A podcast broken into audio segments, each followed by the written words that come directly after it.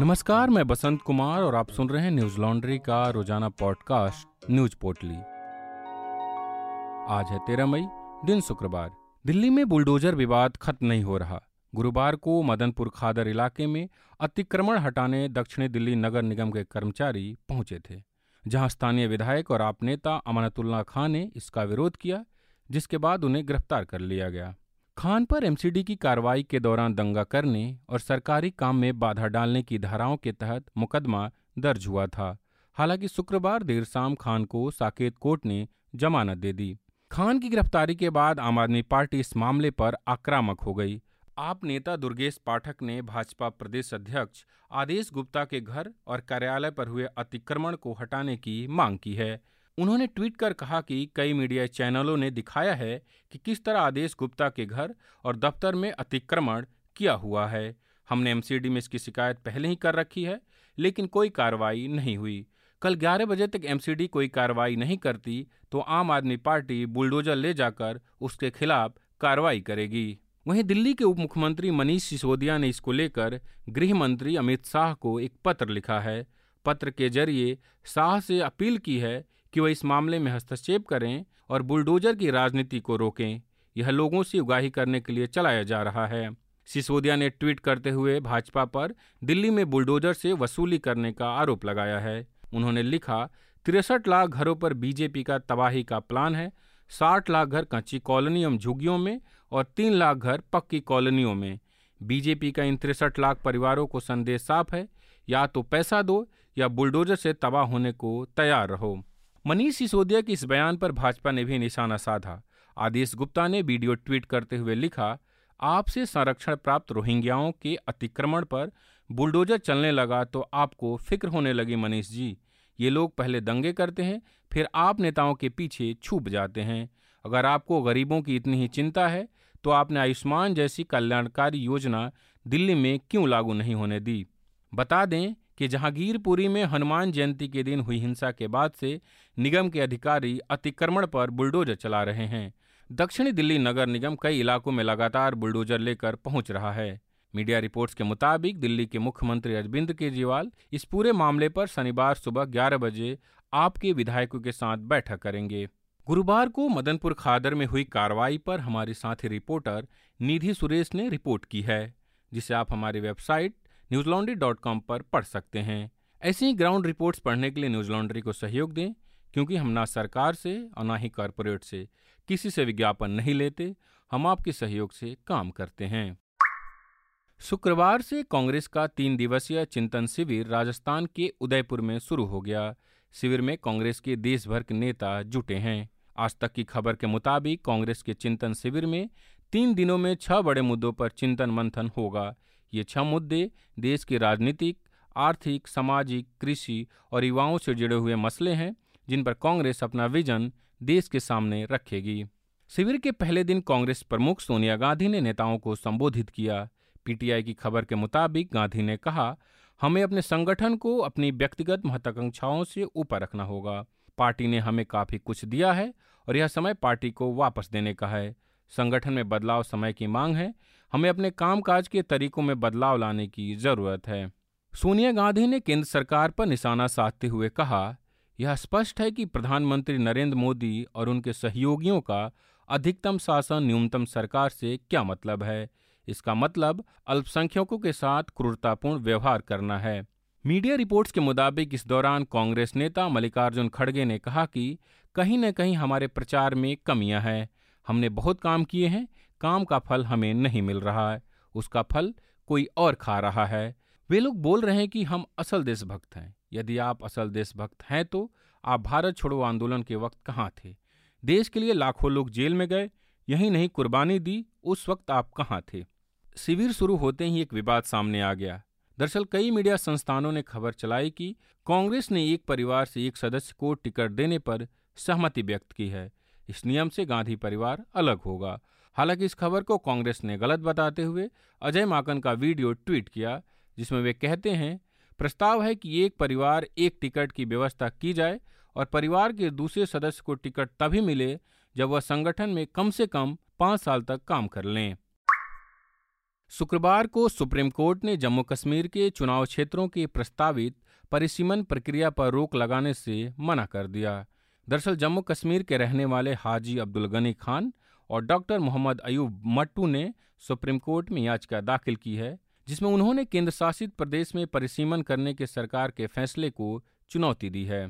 NDTV की खबर के मुताबिक याचिका में कहा गया है कि यह परिसीमन जम्मू कश्मीर पुनर्गठन एक्ट दो हज़ार उन्नीस की धारा तिरसठ और संविधान के अनुच्छेद इक्यासी, बयासी, एक सौ सत्तर, तीन सौ तीस, तीन सौ बत्तीस के खिलाफ है। शुक्रवार को इस याचिका पर सुनवाई करते हुए सुप्रीम कोर्ट ने रोक लगाने से इनकार करते हुए याचिकाकर्ताओं को खरी कोठी भी सुनाई।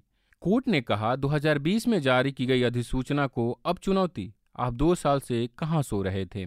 एनडीटीवी ने अपनी खबर में बताया है कि सुप्रीम कोर्ट ने मामले पर केंद्र और जम्मू कश्मीर प्रशासन और निर्वाचन आयोग से छह हफ्ते में जवाब तलब किया है। कोर्ट ने केंद्र और जम्मू कश्मीर सरकार के छह हफ्ते में आने वाले जवाब पर याचिकाकर्ताओं को जवाबी हलफनामा दाखिल करने के लिए कहा है। इसके लिए उन्हें और दो हफ्ते का समय दिया गया है, यानी कुल आठ हफ्ते दिए गए हैं। सुप्रीम कोर्ट इस मामले पर अब अगली सुनवाई तीस अगस्त को करेगा। बता दें कि केंद्र सरकार द्वारा बनाए गए परिसीमन आयोग ने बीते पच्चीस अप्रैल को अपना फाइनल रिपोर्ट सौंपा है।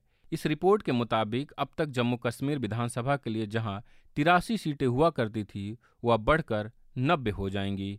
इस रिपोर्ट के मुताबिक अब तक जम्मू कश्मीर विधानसभा के लिए जहां तिरासी सीटें हुआ करती थीं, वह बढ़कर नब्बे हो जाएंगी। इसमें से जम्मू में तैंतालीस और कश्मीर में सैंतालीस सीटें होंगी। रिपोर्ट के हिसाब से जम्मू में छः और कश्मीर में एक विधानसभा सीट को बढ़ाया गया है। परिसीमन आयोग को गलत बताते हुए याचिका में सवाल उठाया गया है कि संविधान के अनुच्छेद एक सौ सत्तर के तहत देश में अगला परिसीमन दो हज़ार छब्बीस में होना है। ऐसे में अलग से जम्मू कश्मीर में परिसीमन क्यों किया जा रहा है। जम्मू कश्मीर में आए दिन हो रही कश्मीरी पंडितों की हत्याओं के खिलाफ शुक्रवार को लोगों ने प्रदर्शन किया। वहीं कश्मीर में सरकारी नौकरी करने वाले कश्मीरी पंडितों ने सामूहिक इस्तीफा देना शुरू कर दिया है। इनका आरोप है कि सरकार सुरक्षा नहीं दे पा रही है, जिस कारण आए दिन कश्मीरी पंडितों की हत्या हो रही है। कश्मीर के बड़गाम में चड़ूरा तहसील में बतौर क्लर्क काम करने वाले राहुल भट्ट की गुरुवार रात आतंकियों ने गोली मारकर हत्या कर दी। इस हमले की जिम्मेदारी आतंकी संगठन कश्मीर टाइगर्स ने ली है। इस हत्या के बाद से कश्मीरी पंडितों के बीच काफी आक्रोश है। गुरुवार रात से ही हत्या के विरोध में प्रदर्शन शुरू हो गए। कश्मीरी पंडितों ने सौ के साथ सड़क पर विरोध जताया और उपराज्यपाल के आने तक सौ उठाने से इनकार कर दिया। बाद में डीआईजी सुजीत कुमार के आश्वासन पर सौ को घर ले जाकर अंतिम संस्कार किया गया। हिंदुस्तान लाइव की खबर के मुताबिक कश्मीरी पंडित समुदाय के सदस्यों ने बर्बर हत्या पर अपना गुस्सा व्यक्त किया और घाटी में रहने वाले कश्मीरी पंडितों के लिए सुरक्षा की मांग की। न्यूज एटीन की खबर के मुताबिक मृतक राहुल की पत्नी ने कहा, सरकार हमारी सुरक्षा के बारे में नहीं सोच रही है, हमें बलि का बकरा बनाया जा रहा है। आतंकवादी कश्मीरी पंडितों को टारगेट करके उन्हें मार रहे हैं। जरूर उनके साथ के लोगों ने आतंकवादियों को कुछ बताया होगा, तभी आतंकवादी वहां पहुंचे और उन्हें मार दिया। शुक्रवार को विरोध प्रदर्शन करते हुए लोग बड़गाम एयरपोर्ट रोड की ओर बढ़ने लगे। पुलिस ने उन्हें रोकने का प्रयास किया, लेकिन भीड़ बेकाबू हो गई, जिसके बाद पुलिस को स्थिति संभालने के लिए आंसू गैस के गोले दागने पड़े और लाठीचार्ज करना पड़ा।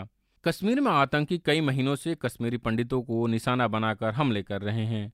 चौदह अप्रैल को आतंकियों ने सतीश कुमार की गोली मारकर हत्या कर दी थी। इससे पहले प्रवासी मजदूरों को निशाना बनाया गया था।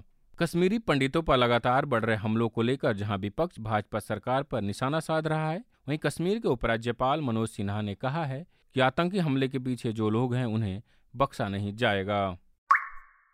गुरुवार देर रात पाकिस्तान के शहर कराची में हुए बम धमाके में एक पच्चीस वर्षीय युवक की मौत हो गई, जबकि तेरह लोग घायल हो गए।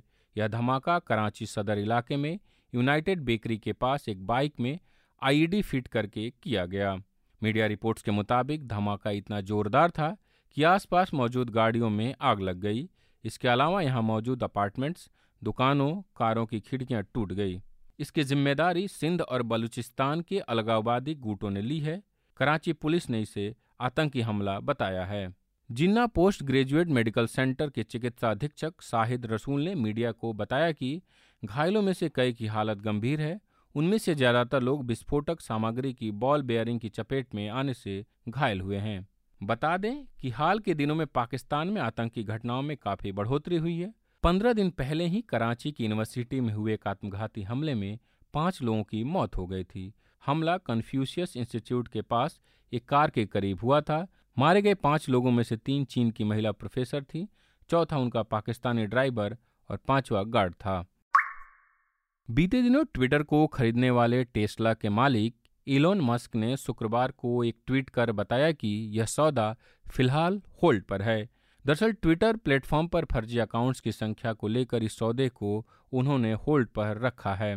अमर उजाला की खबर के मुताबिक मस्क ने कहा कि फर्जी या स्पैम अकाउंट्स की गणना बताती है कि प्लेटफॉर्म पर फर्जी या स्पैम अकाउंट की संख्या पाँच फीसदी से कम है। इसी रिपोर्ट में बताया गया है कि कुछ दिन पहले ही ट्विटर ने कहा था कि पहली तिमाही के दौरान इसके मोनेटाइजेबल दैनिक सक्रिय यूजर्स में फर्जी या स्पैम अकाउंट्स की संख्या पाँच फीसदी से कम रही। सोशल मीडिया कंपनी के पहली तिमाही में बाईस दशमलव नौ शून्य करोड़ यूजर्स ऐसे थे जिनको विज्ञापन मिले थे। इसी के साथ आज की न्यूज़ पोर्टली में बस इतना ही। अपना और अपनों का ख्याल रखें। धन्यवाद। न्यूज लॉन्ड्री के सभी पॉडकास्ट टिचर, आईट्यूज और दूसरे पॉडकास्ट प्लेटफॉर्म पे उपलब्ध हैं। खबरों को विज्ञापन के दबाव से आजाद रखें। न्यूज लॉन्ड्री को सब्सक्राइब करें।